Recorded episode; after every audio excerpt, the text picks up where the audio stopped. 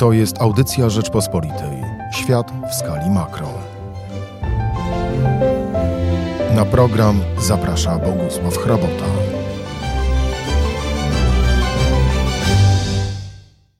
Artur Becker, polski pisarz w Niemczech, a może niemiecki pisarz polskiego pochodzenia. 18 książek, 11 powieści, bardzo mocna pozycja w niemieckiej literaturze. Wszystkie książki pisane po niemiecku. Dlaczego? No dlaczego? W 89 roku, do 89 roku pisałem, y, nawet publikowałem skromnie, ale publikowałem jeszcze wiersze po polsku, a w 89 roku decyzja zapadła taka, że mój do dziś dobry przyjaciel, który jest znanym psychiatrą, profesorem psychiatrii w Hamburgu, po prostu mi proste pytanie postawił, po co to pisać po polsku i tłumaczysz mi te wiersze, pisz je od razu po niemiecku. I tak się wtedy zaczęła moja przygoda na początku, w, 90 roku w czasopiśmie bremeńskim, literackim y, Stynka, tłumacząc na, po angielsku Stynt, tłumacząc na język polski, zacząłem y, rzeczywiście publikować wiersze, napisane już po niemiecku. Urodziłeś się w Polsce, wyemigrowałeś z Polski w wieku lat 17 jesteś człowiekiem stworzonym z języka polskiego. Jednak przekroczyłeś barierę umiejętności profesjonalnego pisania po niemiecku. To jest strasznie trudne. W literaturze światowej jest niewielu takich ludzi, którzy przechodzili z języka na język. To Nabokow, tak. Najbardziej genialny chyba e, przykład. Chyba tak, tak? In, inna postać to Józef Konrad, który jednak po polsku nie pisał. On zaczął pisać po angielsku i stał się wybitnym stylistą brytyjskim. Jak ty się odnajdujesz w języku niemieckim? To bardzo y, jest do dzisiaj w sumie proces, który bardzo długo y, trwa i toczy się, bo z książki na książkę cały czas jakby odkrywam zakamarki języka niemieckiego, aczkolwiek muszę powiedzieć, że już po tylu książkach, 18 książkach, bardzo dobrze czuję się w tym języku i takim największym odkryciem było właśnie, jak zacząłem pisać y, najpierw wiersze, a potem nawet prozę i te pierwsze powieści, że także w języku niemieckim jest y, to możliwe, co wydawało mi się tylko w języku ojczystym możliwe, czyli poezja. I to było dla mnie wielkim odkryciem i wtedy zrozumiałem, że nie ma lepszego, gorszego języka. W każdym języku jest to możliwe. To mnie strasznie zafascynowało. A jednocześnie y, przez 20 lat rzeczywiście tylko po niemiecku pisałem, powoli powracając znowu mm, do języka polskiego, bo nagle powstała ogromna tęsknota e, za językiem ojczystym. Nie? I opowiadając to moim przyjaciołom, przede wszystkim e, poetom, to wykazali się ogromnym zrozumieniem, że mi się nagle zachciało też coś po polsku napisać. Jesteś coraz bardziej obecny w Polsce, również literacko. No ale co czujesz, kiedy masz świadomość tego, że tylko dwie z Twoich powieści zostały przełożone na język polski mm. i zafunkcjonowały, i to tak troszeczkę marginalnie w polskiej Marginalnie, tak.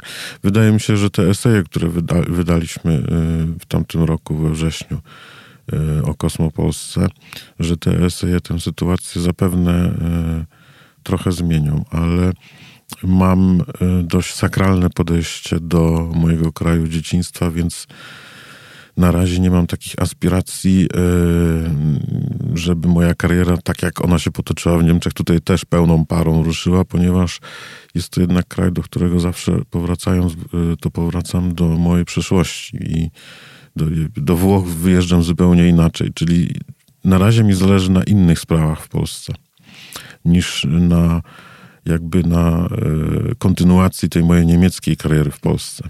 O czym ty w swoich książkach opowiadasz Niemcom? O jakich fundamentalnych sprawach, o jakich fundamentalnych tak. krajobrazach tak. duchowych?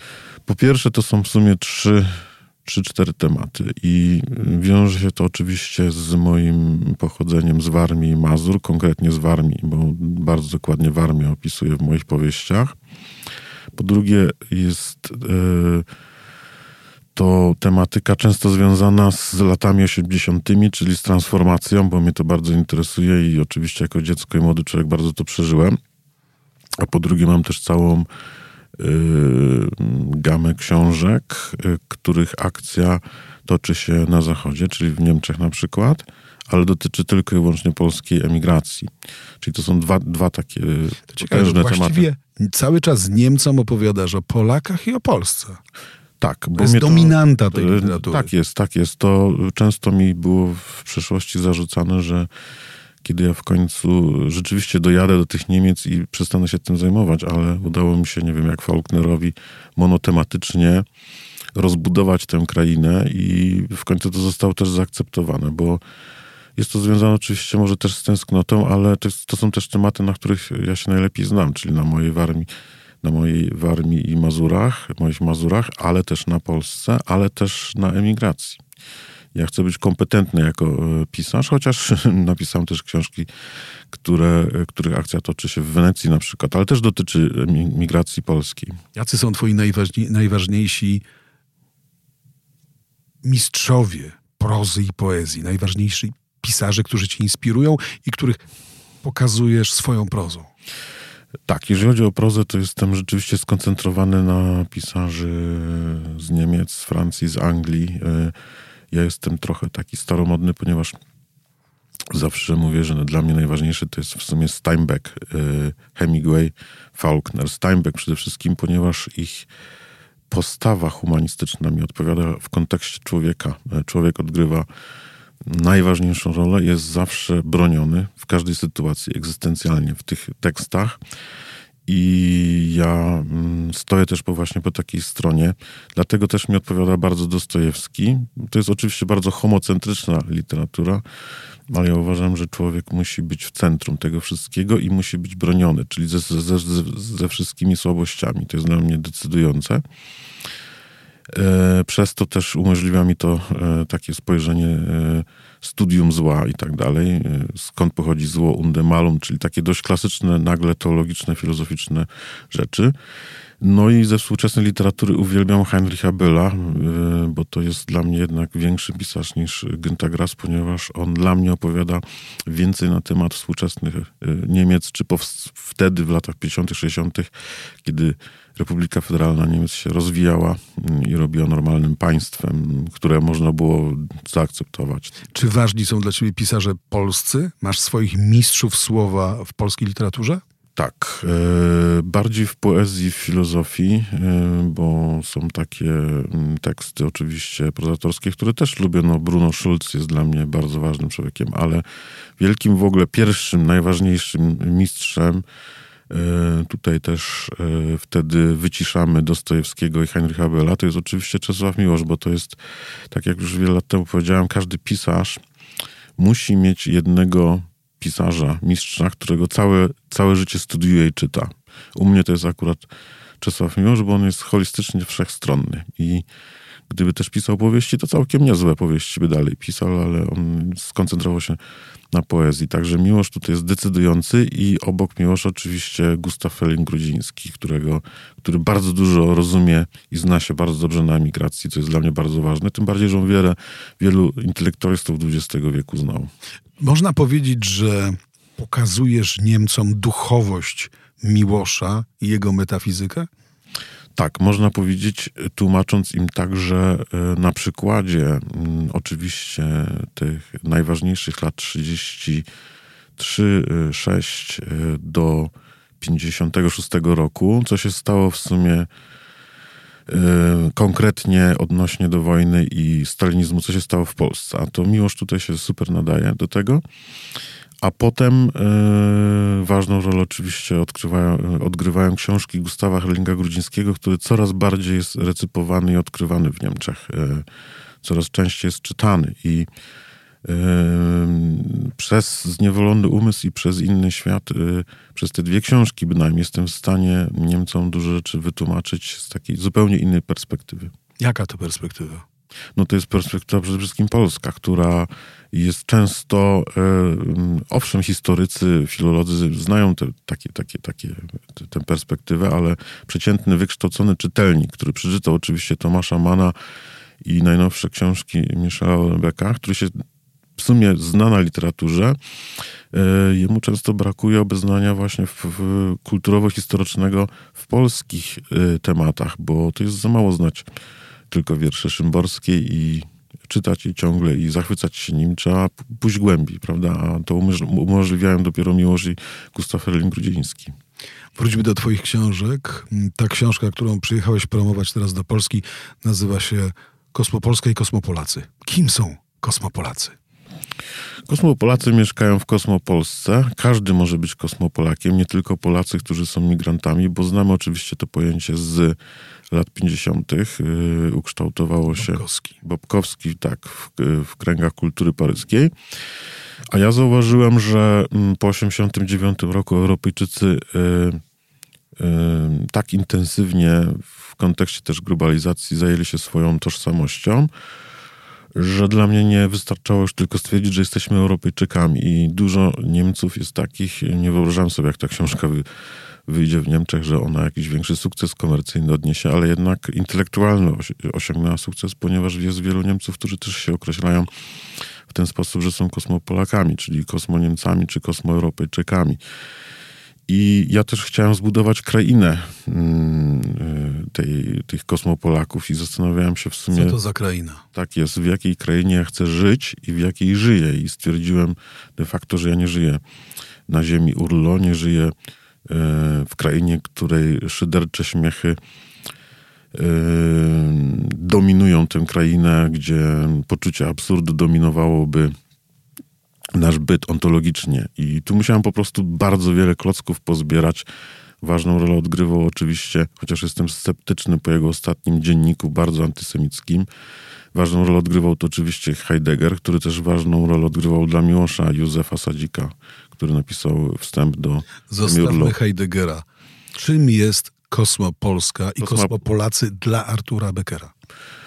Moim zdaniem e, to nie jest tylko utopia. Kosmopolacy są przyszłością Europy. E, Oni będą, e, ci przyszli mieszkańcy Europy, będą bardzo dokładnie wiedzieli skąd pochodzą, nie będą negowali swoich korzeni, ale będą budowali duchowo razem Europę. To jest w sumie też mój cel, żeby ten patriotyzm był zdrowy, żeby nie negować swojego pochodzenia, nie wpadać w, dewet, w defetyzm, ale połączyć to jednak razem i korzystać ze wszystkich kultur, połączyć jednak to wszystko razem i najlepsze rzeczy w ten sposób połączyć, żeby nie było ksenofobii, żeby nie było nacjonalizmu, żeby nie było jakiejś hipokryzji w kontekście patriotyzmu, no i budować dalej tę budowlę duchową y, w Brukseli w zupełnie inny sposób. Nie koncentrować się tylko na krowę, którą się doi.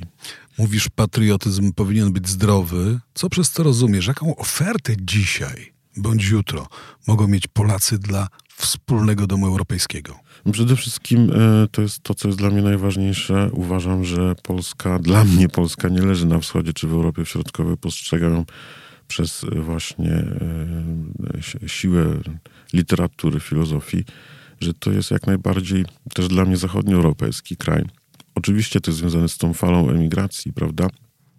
Ale uważam, że Polska ma do zaproponowania przede wszystkim ze strony artystycznej, literackiej, filozoficznej bardzo dużo, a to jest ważne też w kontekście technologii, czyli w kontekście rozwoju społeczeństwa obywatelskiego i tak dalej. To się dzisiaj nie można tego rozłączać i rozbijać na e, drobne e, części i tutaj e, nie uważam, żeby Polska tu była słaba.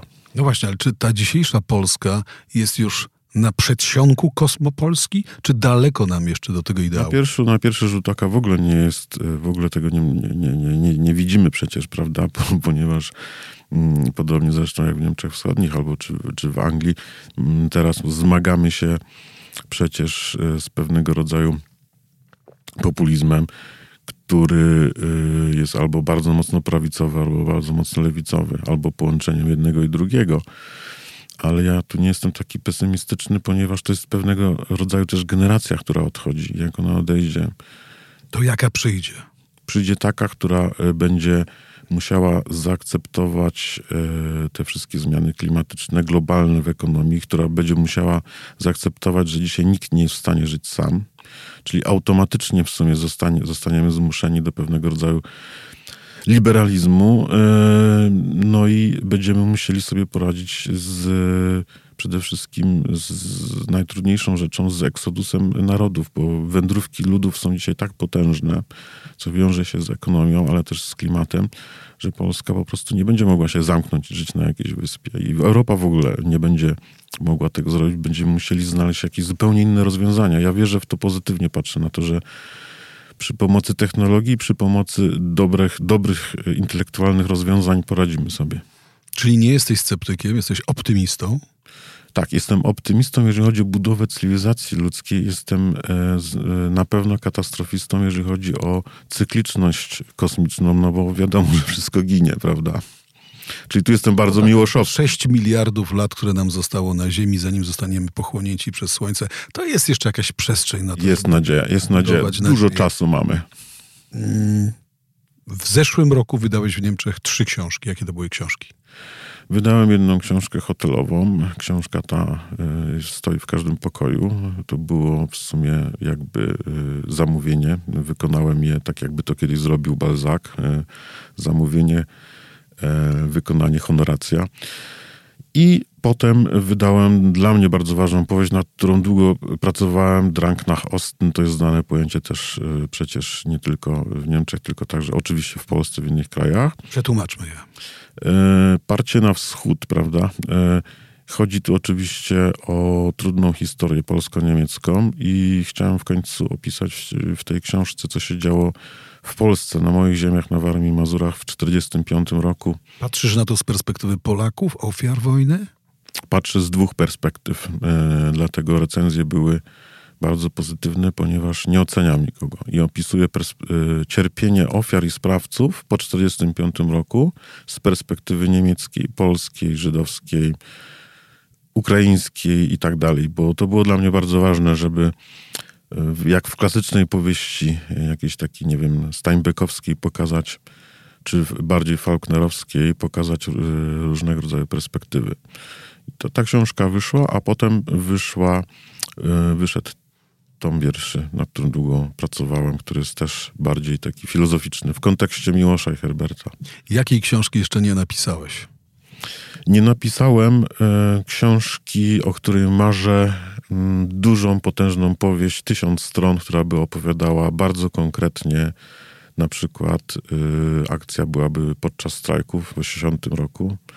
Książka mogła nosić tytuł Solidarność, albo na przykład książka pod tytułem Stan wojenny i taką no, ogromną e, powieść. E, wielowątkową. Wielowątkową, kolorową. Bohaterami. bohaterami. Czy tam znalazłoby się miejsce dla prawdziwych uczestników tamtych wydarzeń? Tak, nie oceniałbym. Dla prawdziwych i nieprawdziwych, bo to wszystko trzeba było opisać, prawda? Mm, ale nie można mm, bardzo mnie to denerwuje.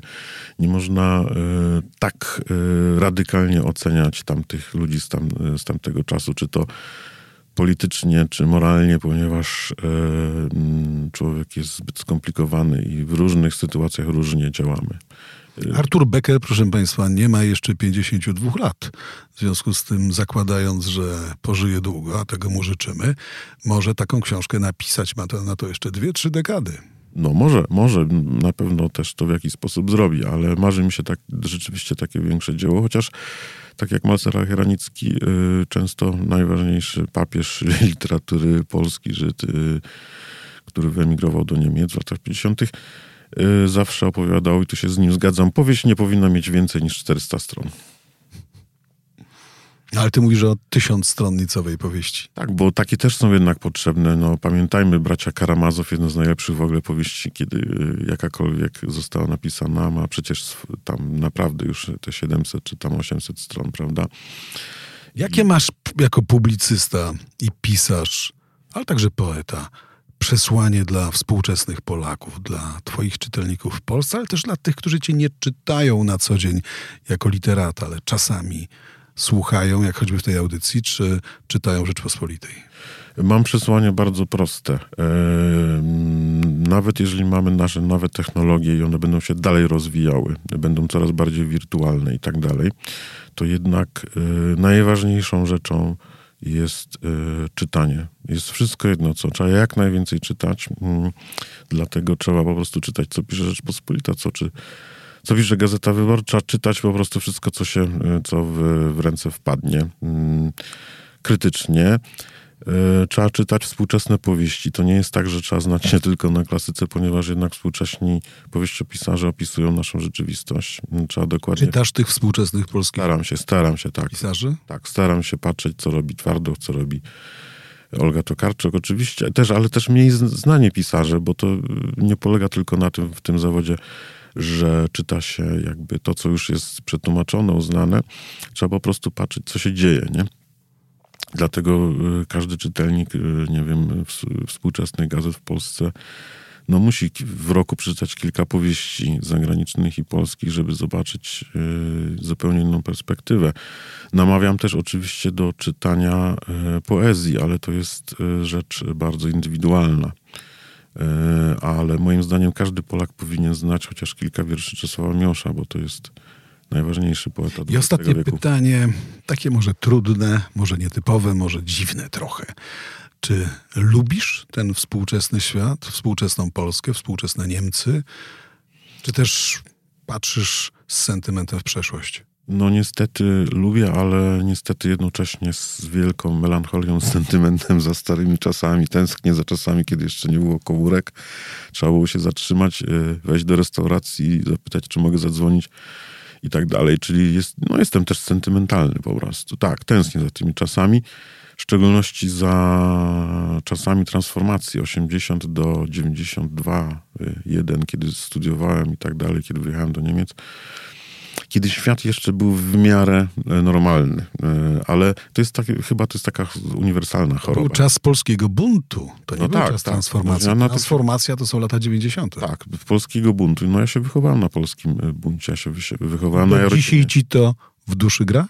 Do dzisiaj mi to w duszy gra, dlatego Czyli Artur Becker buntownik. buntownik, tak, mi żaden rząd, to jest wszystko jedno, czy lewicowy, czy prawicowy, czy socjaldemokratyczny, czy autorytarny, e, tak jak to dzisiaj jest to popularne też w Polsce, e, mi nikt nie podskoczy. Zawsze trzeba patrzeć krytycznie, z, bun- z buntem, prawda? No dobrze, życzymy ci Arturze kolejnych książek po niemiecku, ale również po polsku. Dziękuję. Marzymy o tym, żebyś tłumaczył swoje książki na polski, co dla pisarza piszącego po niemiecku nie jest takie łatwe. No nie jest takie łatwe, nie. Chcielibyśmy więcej tej literatury w Polsce. Moim gościem, proszę Państwa, był Artur Becker, polski pisarz z Bremy, piszący po niemiecku, ale czujący po polsku. Dziękuję za rozmowę.